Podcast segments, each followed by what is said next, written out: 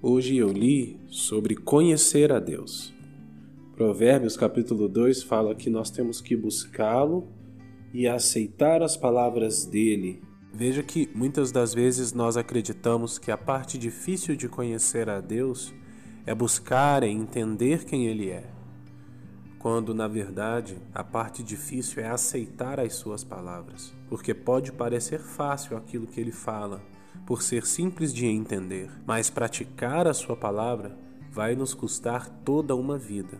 Então, o processo de conhecimento de Deus, de temor do Altíssimo, começa na aceitação da Sua palavra. E a partir desse momento é que nós conseguimos abrir a nossa mente, o nosso coração, para entender quem Ele verdadeiramente é.